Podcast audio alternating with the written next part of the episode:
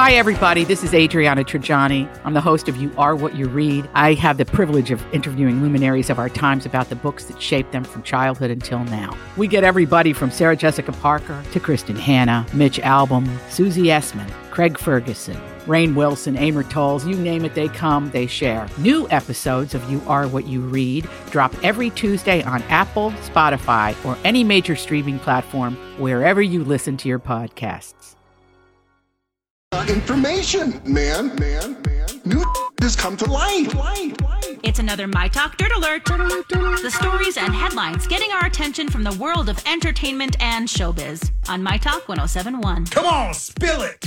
Let's start this dirt alert out by saying, everybody, if you haven't had a chance to go vote, get out there. The polls close at 8, I believe, here in Minnesota. And if you're in line at 8 o'clock, you still have a chance to vote if you hadn't had a chance to do that. But let's get into some dirt here. This is fun. Fans of HBO would love to hear this. 50 years ago today, HBO was launched on November 8th in 1972, and it was just launched in 365 homes. What was the first show? H- oh I don't know. Do you know?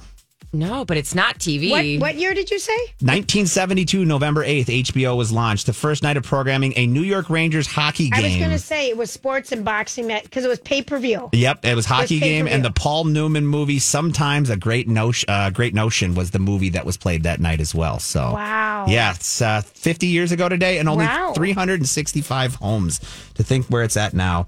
Uh, this one, you know, we like to keep it happy here, but we got to recognize this. Alabama's Jeff Cook from the country music famous group has passed away at the age of 73.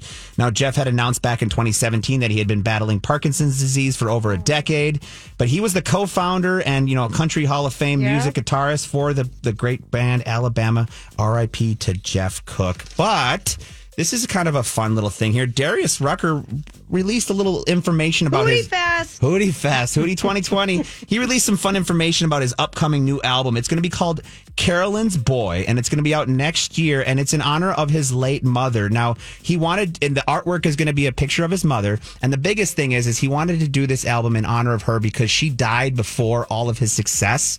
So he wants to be able to give her kind of like a little message in heaven to show her, you know, everything that he's done and accomplished. So he's going to call it Carolyn's Boy and have her picture on the album artwork. Oh, yeah, very sweet story. That's your My Talk Dirt Alert for this hour. For more entertainment news, download the My Talk app or go to mytalk1071.com.